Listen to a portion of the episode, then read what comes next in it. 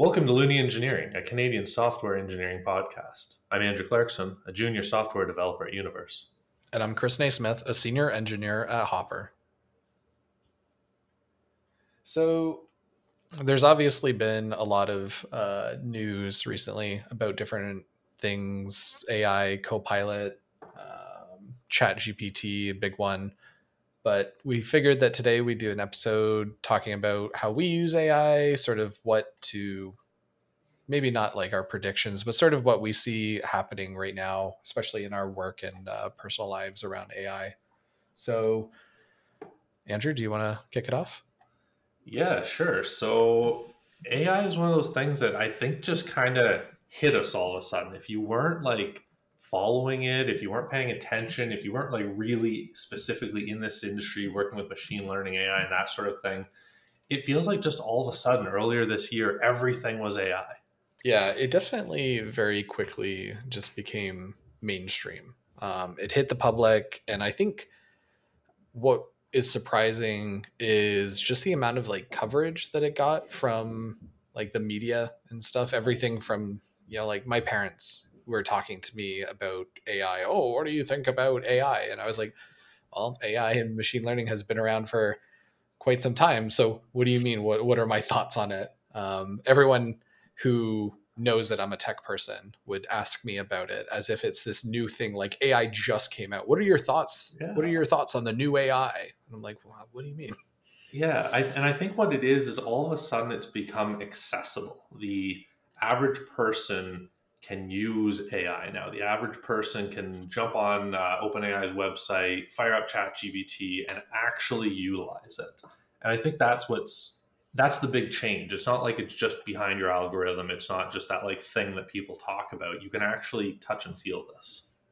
Yeah, yeah, and it's I think it's just surprising how I think it, it's it's more the what is it the term that they use natural language um, model? model? Yeah. Um, and for a long time you know interfacing with AI and machine learning was obviously programmatic. There wasn't like a um, you know it required a developer in order to interface with it or at least creating something to interface with it by a developer. And now having natural language um, where you can input data into it and it spits back um, you know like a conversation is far more approachable to you know non-developers and thus you know people like my parents who know nothing about it. Yeah and even that you say like you needed a developer. You needed a developer that specifically worked with these things. It wasn't just like you're going to throw you or i at this and be like hey um, the I don't, I don't want to say the average web developer, but like the average developer, um, this isn't something that you really worked with very much unless you specifically worked in data, in machine learning, you worked with AI. And now all of a sudden, and the reason I say this is now all of a sudden you've got every app, every company, every software company all of a sudden are using it because it's the APIs to work with it are so accessible with something like 40 or 50 lines of code, all of a sudden you can hook up to the OpenAI API and you're running. You have AI in your app. Yeah. And I think what you definitely see is there's been a huge amount of investment in AI over the last several years. Like Microsoft being the big one, of course, in like OpenAI and ChatGPT. And because there's all this money um, other companies are trying to jump on the the hype um, of AI and saying, "Hey, we also have AI in our app in order to." Who knows if it's to increase, you know, their um, valuation of their company or to like raise further investments of saying like, "Hey, we have AI. You know, we're we're not falling behind." Um, but it's uh, it's definitely where everyone is coming out with it, and I think we're in this exploration where because it is super popular right now, everyone is trying to see is AI a solution for something that I'm wanting to do? And, you know, of course, I think when there was all this hype, uh, when it first started happening with Chat GPT, it was AI is going to come and take your job. Whereas I think there's been a little bit of a cool off in the month or two months uh, since where we're realizing no, it's probably not going to take your job, at least not yet, but it is going to transform your job. Definitely. Yeah. Three more years is what I read some Google engineers saying. We us as software developers, three years, that's it. You won't be software developers anymore. yeah, I don't think that that is no. true whatsoever. It's kind of like the tractors are going to take farmers' jobs. Like it's yeah. just it's another tool. It's something that we can use. And I've had this argument with several people now. They're saying, "Oh, like we've got to limit this, which is never going to happen." Um, I don't want to learn this. Like we can't be doing these things. I said, "Well, okay, that's fine. Like you will be the statistic then. You will be the one who gets replaced by AI." Whereas the rest of us are going to look at this, say, "This is another tool. This is fantastic. Let's learn it. Let's get on it." Uh, let's use this to make ourselves more efficient, better developers, learn faster, iterate quicker. We can do so many things with it. And now all of a sudden, it's this amazing tool that makes us a better, more valuable developer. Yeah. And I feel like it's one of those things where it's going to make productivity um, or it's going to increase productivity oh, by being like a force multiplier, mm-hmm. but it's not going to make other things redundant in the same sense. Like you know the term where if you 100 years asked people what they wanted they would say a faster horse instead of a car maybe right. 200 years ago you know i need a faster horse you wouldn't necessarily think of the concept of a car um, to replace horses and maybe that's where we are with ai right now is that it's making us realize that a lot of the older ways of doing things were very inefficient and it's much faster to do it with ai but at the same time, it's not like horses are just gone. There are still tons of places where maybe it's too expensive in order to like operate vehicles and stuff like that. Like I I live out in the country. It's still very common to see people using horse and buggy um, or to be using um, animals for farming. Like it's it's not unheard of. Right.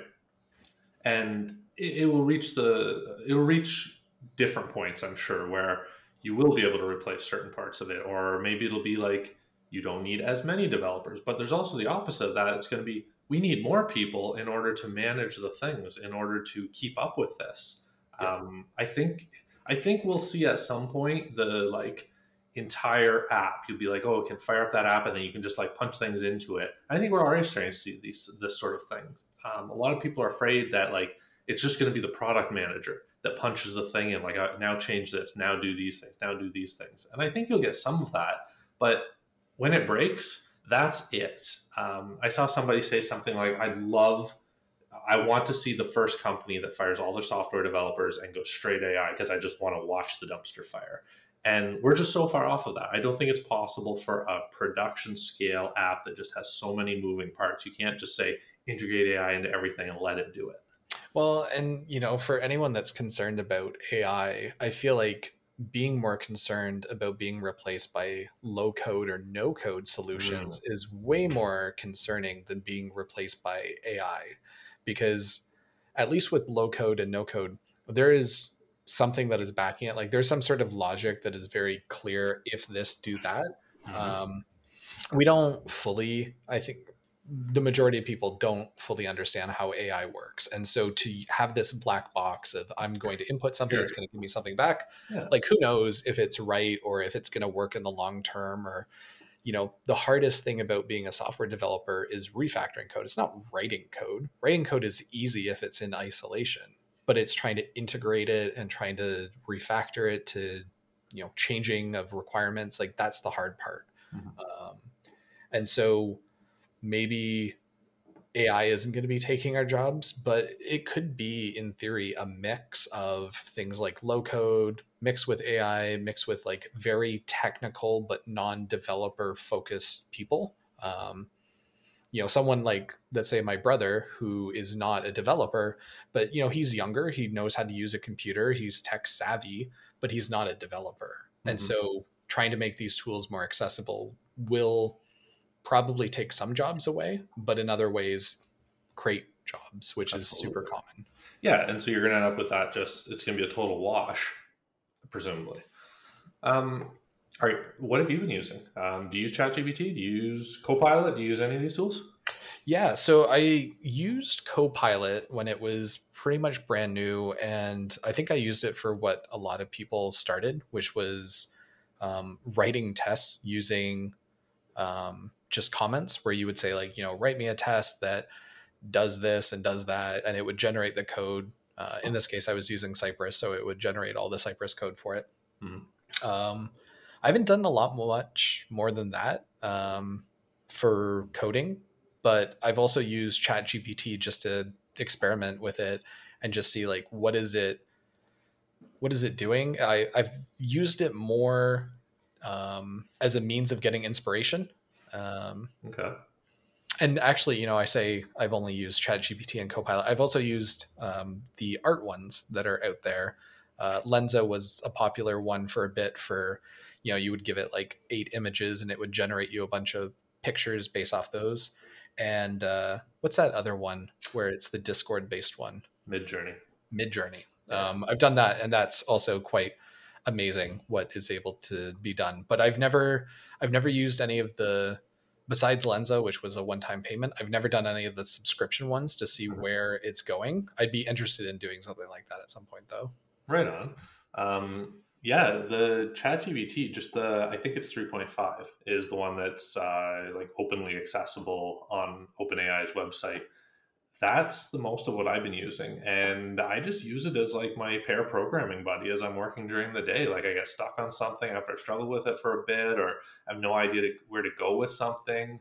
Um, or I want something created, it's so easy to just kind of like go over there and ask it what you want or give you some ideas. Um, drop it in a little bit of code and like what's wrong with this or i'm getting this error and it'll often suggest most of the suggestions are really good it's been really helpful yeah i could see it in a lot of ways of like replacing some generators that sort of exist mm-hmm. when i very early on my career I was using something referred to as a yeoman generator which was yeah. you could create templates and then um, you could use those to scaffold different parts of your application to avoid the boilerplate of like code over and over again okay. and it would like inject variables here and there ask you questions fill it out stuff like that um, but i'm wondering if we'll get to the point where chat gpt you could just say like you know you don't need create react app you just be like hey i'm building a react application that is just using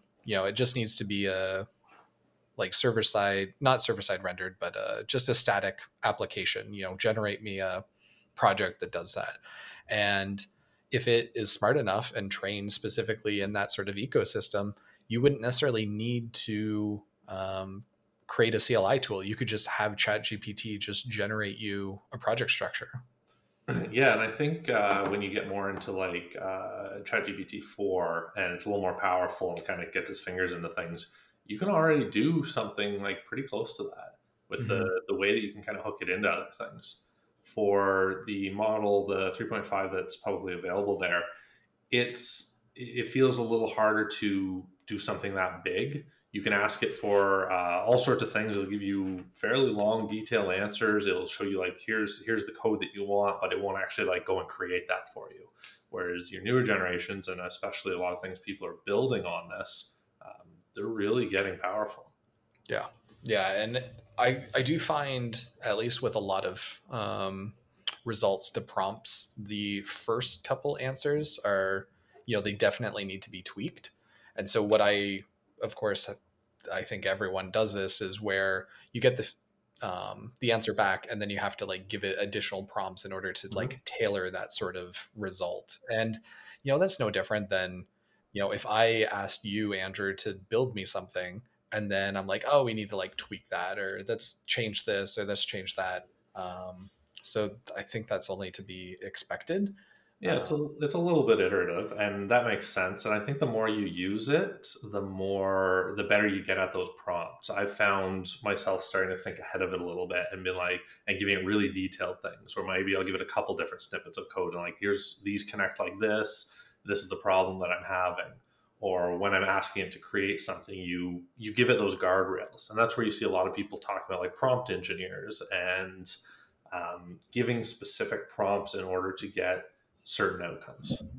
Yeah, and I guess like part of my thoughts is it feels a bit unnecessary sometimes. Like I think everyone is trying to make AI just be the solution. And mm-hmm. if if your role is to be like you know you said prompt engineer which i had seen recently for the first time on linkedin is if if your role is to just put input into chat gpt or some sort of ai like it feels like a one trick pony you know like you you need to have multiple skills. And so mm-hmm.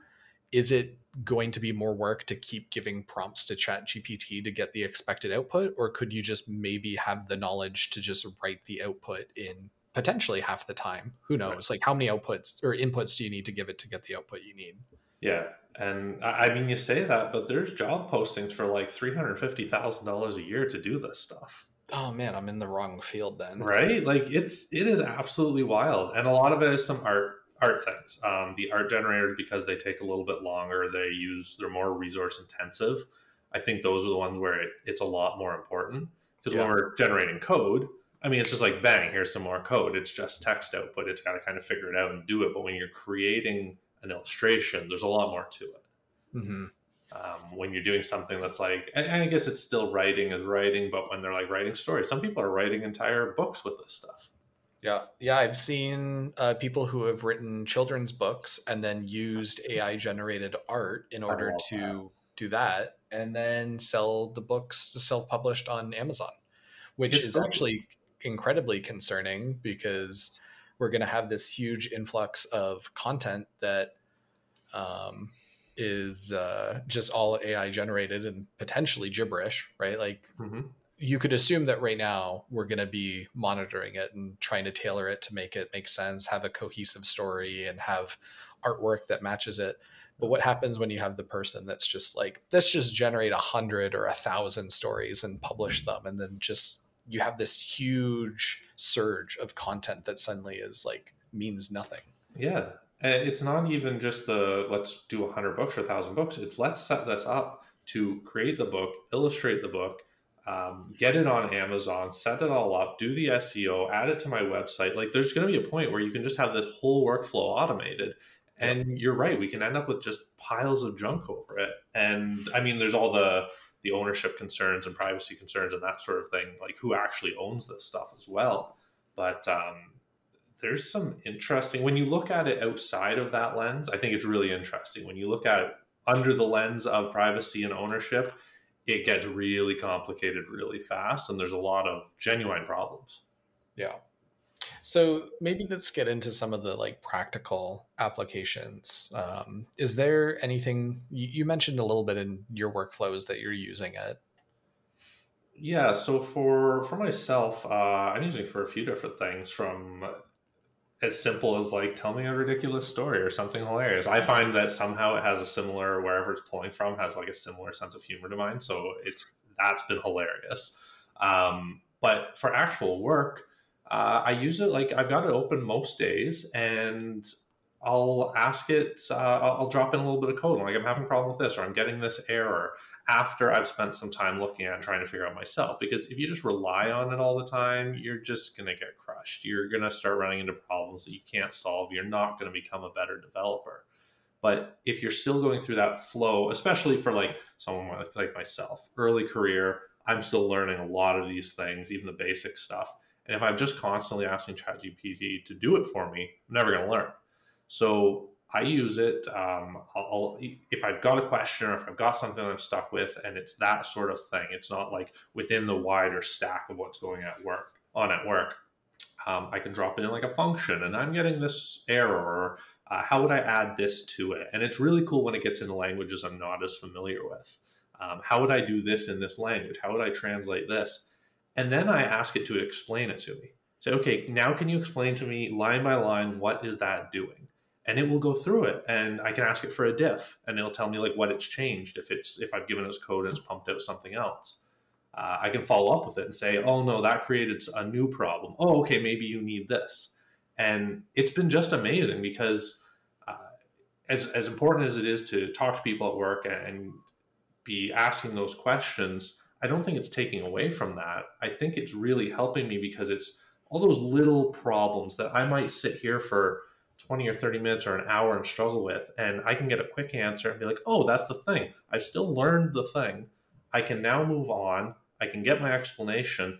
And it's really leveled me up and it's made me more efficient as a developer without taking away that learning and getting better And so, is this OpenAI, or what? What sort of tools are you using for this? Is it Copilot?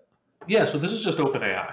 Um, okay. I just jump on the their website. I've got a, a, login for it, and I just ask it my questions.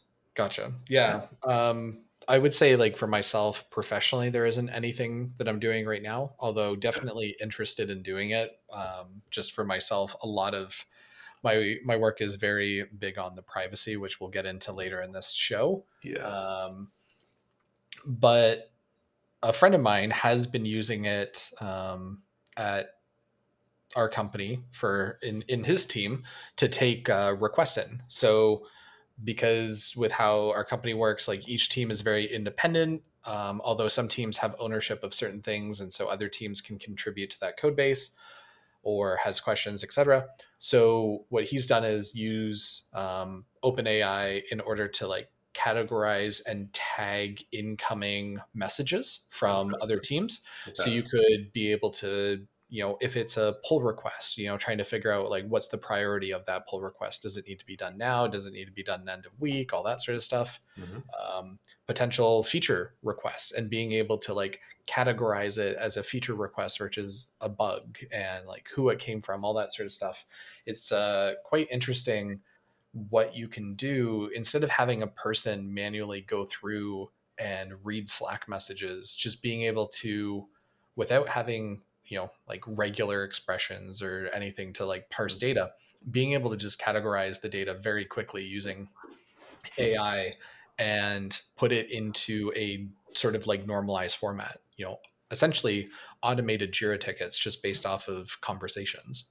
Yeah that's really cool. Um, and that actually leads in really good to the thing that you just mentioned that i, I want to know how you're managing this. Um, there's a lot of privacy concerns. A lot of companies, especially, are very concerned about their data. When you are feeding information into these, you kind of lose control of that data. If they are like, okay, we're going to be using this information, we're just feeding that into our model. Now all of a sudden, that's that's out there. Mm-hmm. Yeah, it's definitely a concern for I'd say any company that's working on something that's very like proprietary mm-hmm. and possibly even you know working in new um, new fields you know or like trying to it's hard to say because there's a lot of things that are obviously like there are new startups that are doing things in existing fields where it's not groundbreaking or anything yeah. but if you're using ai to you know start your business essentially and you're feeding it all of this data who's to say that there isn't another company that could use ai and essentially benefit from your learnings? Right. um, very similar to say like poaching uh, employees from your competition in order to like jumpstart your company.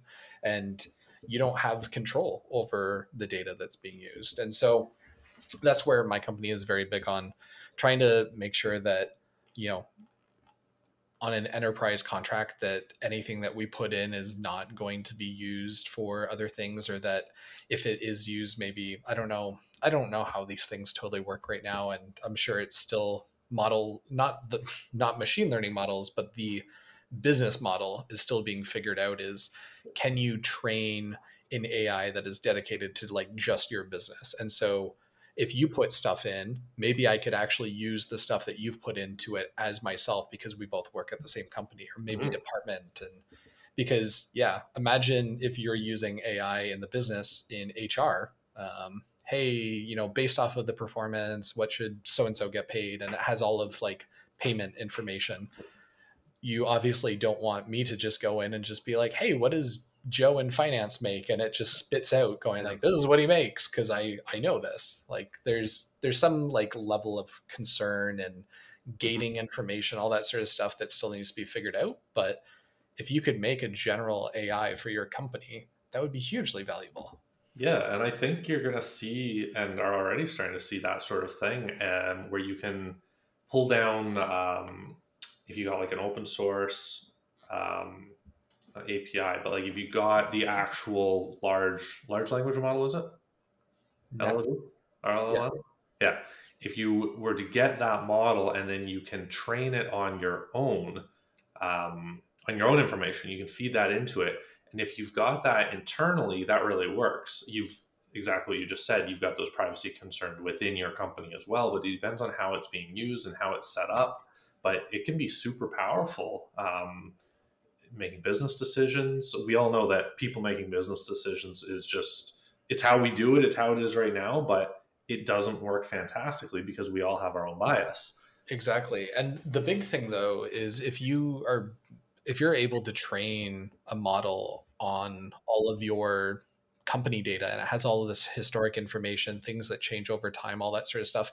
What's nice is as opposed to the current I'll say the maybe the older or current way of doing things, you know, you have someone that has a huge amount of domain knowledge, there is the potential that they could leave your company, they could retire, they could pass away for whatever sort of reason, you know, you end up losing that employee at your company. Mm-hmm. Whereas a machine learning model is yours to keep, it's still right. there. And so at the end of it, you know, it has a huge amount of value where it could do, you know, I don't want to say it could do anything. Like mm-hmm. maybe maybe it could, I don't know. But if it's pairing with employees, maybe maybe it's able to start determining patterns of where things could be abstracted into shared packages because you know there's no sense that chris and andrew are both reinventing the wheel on similar problems mm-hmm.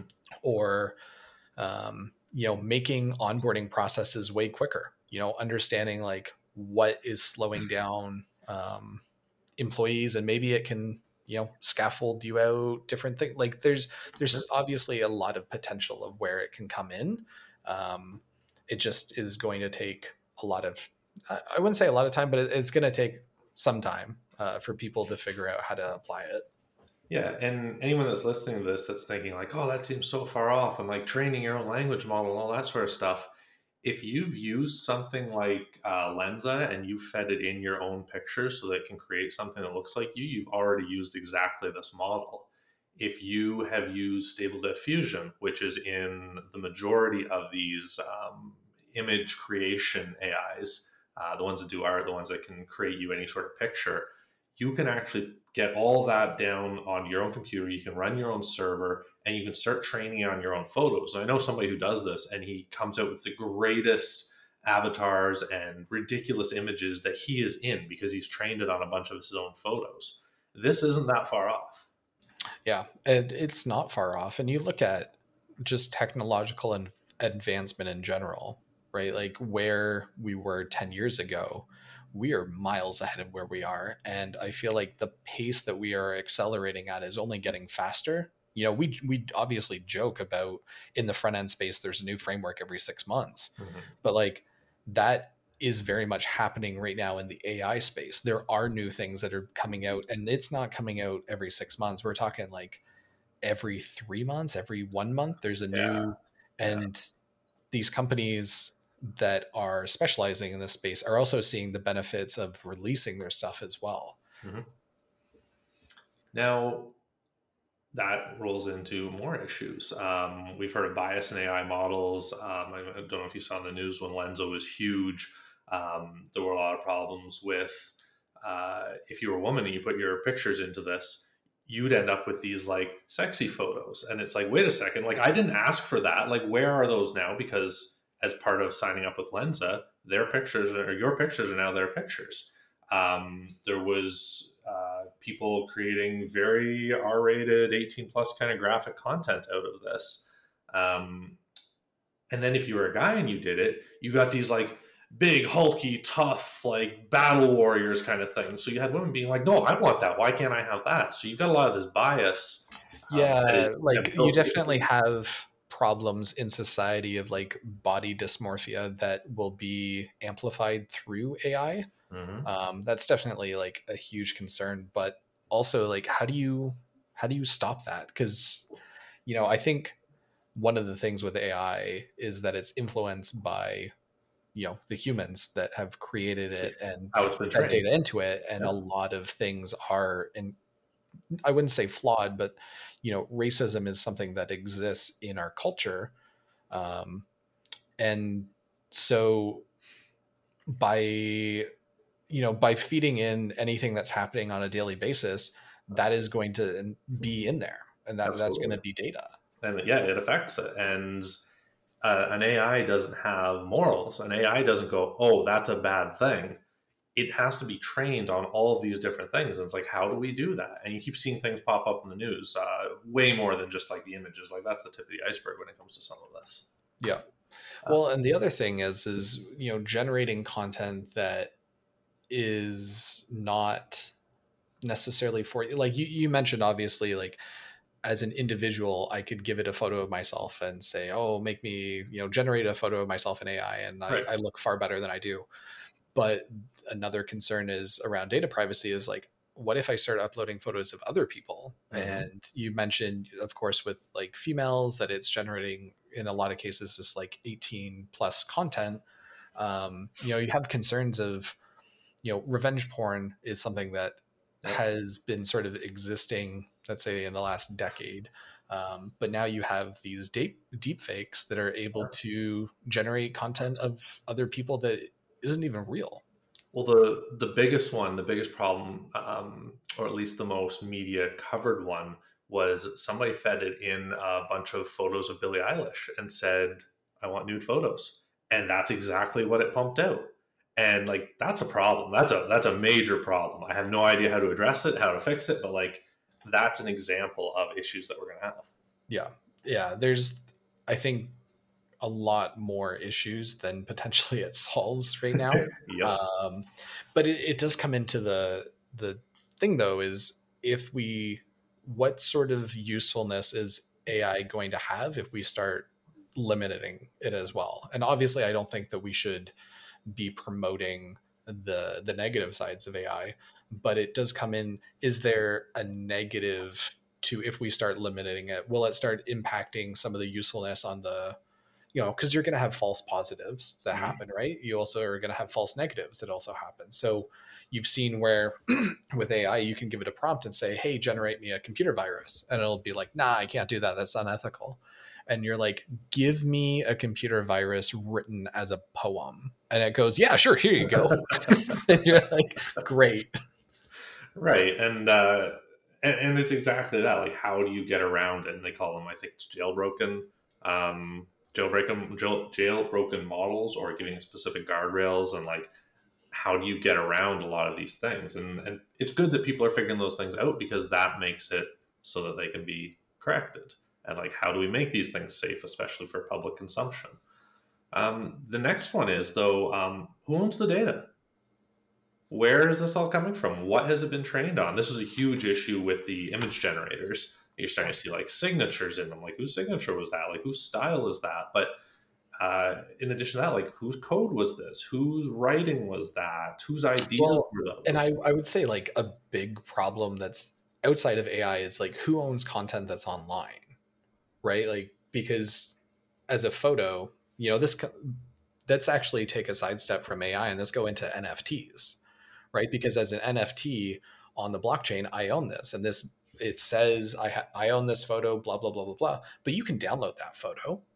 It technically I can prove saying that I own it, but like, what does that mean? for the data if you can just download it and distribute something entirely yourself um, and so what happens is something that can be owned by someone else can be distributed openly on the internet entirely um, license free. And you see this where um, stock photo websites, right? Like they own um, the IP to it. But if I pay for a stock photo and I have the unwatermarked image, in theory, I can just upload that onto my website and any scraper might not necessarily recognize that as a stock photo that is owned by someone else.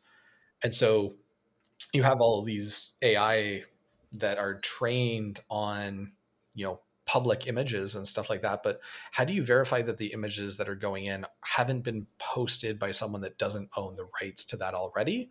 And then these AIs are now trained on art that isn't even theirs right. um, or have the rights in order to to learn from. Yeah, now you've got like layers of who owns this. Exactly. And, and so who who owns the what comes out of it? Is it the person that created the machine learning model? Is it the person that um, originally did the art? Like, yeah. you know, it's prompted very... it. Is it theirs because they created something? Exactly. And you're seeing in a lot of places where they're saying that art that is created com- entirely computer generated without humans cannot be like trademarked. Mhm. So it it is very blurry on like who owns it, and at the same time, you could even say unless if unless if it is very um, how do I say it? Unless if there is a clear way of being able to say that this was generated through AI, what's Right. also to stop people from just lying that it was generated by AI? You could say, yeah, it's entirely done by AI, um, and it's not valid, but you're like, nah, I did this, and you're like, okay, like, Right, and and that's going to be the uh, big part of the problem. Like some of them are obvious. Like what's that like blur of a signature over there, or like why have you all of a sudden got like something that's very clearly like a, a Monet? It's like that right there. That's literally been pulled from it. Like why is that in there? But then you've got other ones that, especially when you're doing these ones that are super life look, lifelike looking, they've been trained on like literal photos of people mhm. who owns that? How does that work? It's there's a lot. Well, and you know, we're talking about like art and who owns this and if I wanted to commercialize it, but I've also heard the question of like who owns your likeness? Like if I there's concerns around data privacy of if I create an AI that sounds like me, hmm you know, I train an AI to make it sound like Chris. And, you know, we put out this podcast uh, bi weekly. And so someone in theory could pump all of our episodes into an AI to create one that sounds like my voice based off of hours of content. And then, you know, do I own the rights to what I sound like or do they? And what happens if it's used for something that I don't necessarily approve of and all this sort of stuff? Like, there's concerns around um, phone scamming where someone could call using an AI voice and pretending to sound like, you know, someone in order to get money. You say all this as if we haven't trained on the last nine episodes, and this isn't just AI deepfake Chris and Andrew talking about it. Yeah, all of this is not real. yeah, I think we'll start, we're going to start seeing um, a market, I guess it'll be, or like an emerging an emerging trend or something, whatever you want to call it, of the tools to detect this. You're already seeing with ChatGPT. There's tools to detect what are the chances this was written by artificial intelligence, and then you're seeing like college professors using that. Um, and they're they're super open and available that can do this sort of thing. And I think you'll see um, what are the chances that this art was, that this voice is, that this uh, email that you got. You're gonna see have to see big But advancements. it also becomes a game of like cat and mouse, right? Because this is you compare this to computer viruses, and this is the exact same thing that they have. Is they um, you have a virus, a virus detector says, yeah, this is a virus. So you update the virus so it can't be detected. And if you're able to test against what is testing, you just change what the output is in order to beat the system. And so very quickly, you could have an AI that puts its output into a tester and says, "Oh, this is 100% generated by AI," and it's like, "Well, let's tweak it." Yep. And pretty soon, you could just say, "Generate me um, a paragraph of text that is not detectable as being generated by AI." Oh, that's interesting. I wonder if that would work right now. I have no I idea. it would. I need to do this while we uh, continue to chat here. But um, we're starting to get away from the actual software side of things here. Mhm. Um, let, us reel that in a little bit. Um, so there's going to be a lot of trends that we've been talking about. Um, this is going to impact a lot of things. But like, where do you see? Not to like full on go prediction mode here, but like, where do you see these things going? Uh, as we talked about earlier, you got a lot of people that are really afraid for their jobs. They're saying like, "Oh, there's going to be no more software developers," or like, "AI is going to steal my job." Like, where do you think this is actually going to go? Is this just kind of a flash in the pan, and we're going to get bored of it, or like, is this actually got legs? Yeah, I think you're going to see a lot of SaaS products. I mean, you, you already do see a bunch of SaaS products that have come out, but you're going to see probably a huge influx of people that specialize in um, AI. You're going to see the consultants who are going to be consulting with businesses on how to introduce AI. I think there's going to be this huge explode, but it will die off. Um, I think in in in a very short term sense. I think there's going to be so much supply with not enough demand that things will die off. You'll see a company that starts and might die off in like a year if there isn't enough demand in order to support all these businesses. But through that rapid growth of the industry, I think people will start dis- not deciding but like figuring out what is useful from AI, like what are the applications and like real world applications that we can use it for. And then those will start to like stick around as we figure out how we can apply it to our market, um, whatever market we happen to be in.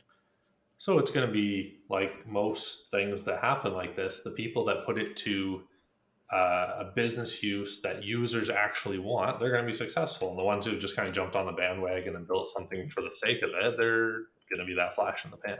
Yeah, I think you're also just going to have like people that build something that has a business case, but it still might die off because you have nine other businesses that are also doing the same thing. So I think you're probably going to see an emerge of players who understand AI um, very well, and you're going to have some that you know are going to want to use it but like don't know where to start like it's it's going to be it's, it's hard to say like it, i think you can say that about anything right like you saw let's say like with cloud where a lot of companies had on-prem data servers or data centers and so they wanted to use the cloud um, but they don't know where to start so how do you transition to the cloud maybe you have a hybrid approach and you know all these sort of things that exist where it's so new that it's hard to say what's going to happen. Exactly. Yeah, I mean, uh, that's why I said, "What's your guess?" yeah, yeah. I, it's just I I don't think it's so new that I don't even know what I could guess. I would, I think what will happen though is you will see some jobs that start to go away mm-hmm. Eh, or or be hybrid jobs not hybrid in the sense of like work from home and work in office but right.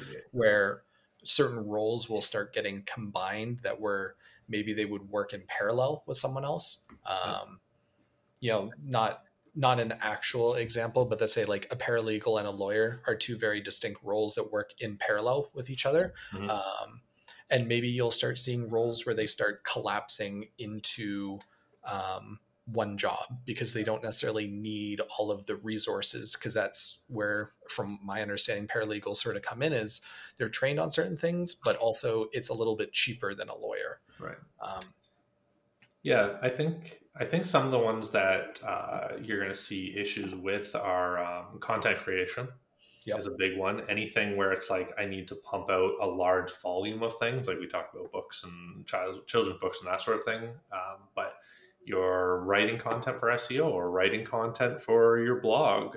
Um, I mean, we've done it for the show to be like, wow, we're kind of blanking on what we should talk about today. And we can just jump on Chat GPT and be like, hey, we want to talk about this. Like, can you throw together some sort of a list of what we can talk about? Then all of a sudden, like, we have a whole episode ready to go. And, and that you could do if you're giving the right prompts, you could do it for all sorts of creative things. So I think that's where some of the concern is a little more reasonably laid. Yeah, I also think, and it's it's funny that a lot of junior developers think that their jobs are going to be taken. I actually am thinking that maybe a lot of education will start becoming less mm. necessary given yep. given what could be done with AI. And so in the case of like the medical field where you see a lot of AI uses for being able to detect like early cancer and maybe yes. like other sorts of things um, maybe and, and i don't want to say that this should happen but maybe the requirements of being a doctor will be less if you know ai adoption is really big in that field because do you really need to have x amount of years in order to become a doctor if you're just going to be using an ai in order to do it? And you could say that the same thing for software development. You know just the barrier of entry of being able to get a job might actually be lower and thus mm-hmm. easier yeah, and I, I think for that reason, I kind of disagree on things like the doctor thing. It's going to be another tool. And hopefully, it's going because we already don't have enough doctors.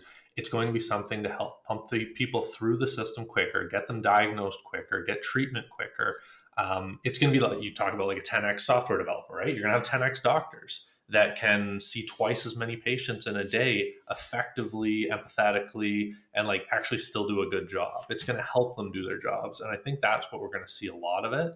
And that's going to like explode industries. That's going to make industries absolutely skyrocket because, or at least the companies within certain industries that really jump on this bandwagon and say, yeah, this is a great idea.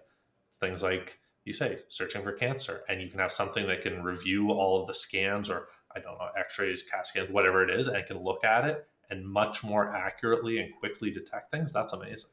Yeah. And I think what you'll also see is more tailor made experiences being mm-hmm. whatever it is, just because in a lot of ways, in order to handle scale, we assume like one size fits all in a lot of solutions. And if we can start creating tailor made experiences to make individuals feel unique, whether it be a shopping experience, going to the doctor, um, just being on a website in general, AI will probably help in understanding like what someone's preferences are and be able to mm-hmm. tailor that experience to them and then not just that current experience but future experiences as well and be able to adapt over time okay before we wrap this up i need to go back to what i said like five minutes there ago when we were talking about getting around content detectors so i just brought up chatgpt just the the plain vanilla one that's on uh, openai's website and i said can you write me a marketing email I said, actually, sorry, the prompt was write a marketing email.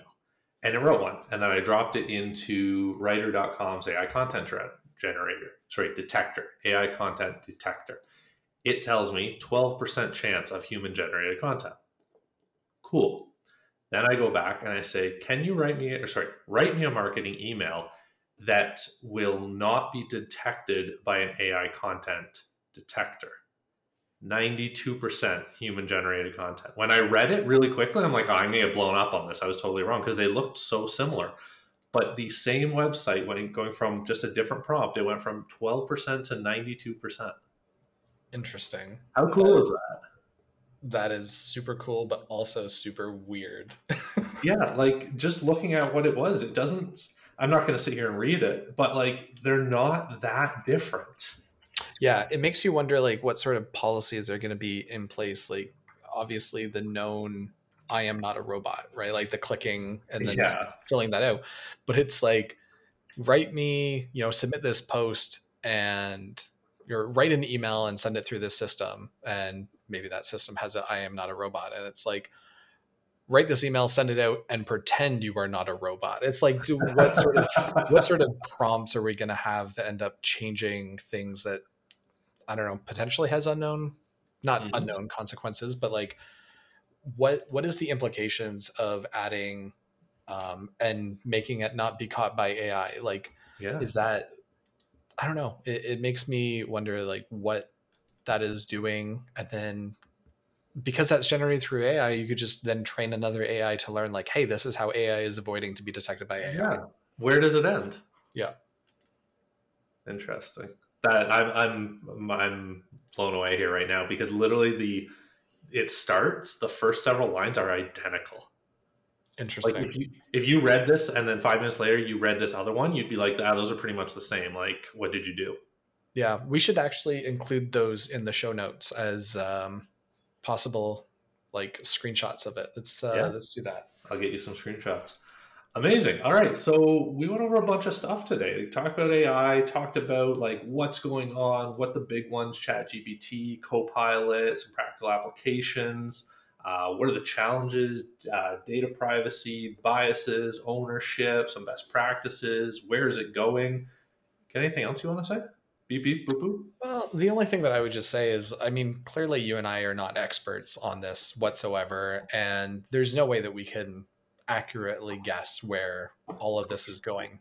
Um, but I think in in summary of what we've sort of said is that AI is going to be a tool, and right now people are trying to make it a catch-all tool. Mm-hmm. Um, it's very much that you know if all you have is a hammer, every problem looks like a nail, and that that is very much what is happening right now. 100%. And so over time, I think people will start to recognize patterns that can be easily solved through AI, and those will start to go away, which is interesting because it makes me wonder is what are the problems that we're not focusing on because we have these other problems? And that is where I'm interested in seeing, you know, not even just like us as software developers, but even as a species, like if if we can end up solving some pretty small but like problems that exist like what are the bigger problems that we can start solving? And maybe it be you know like diseases and stuff like mm-hmm. that. Like who knows what sort of applications can be solved?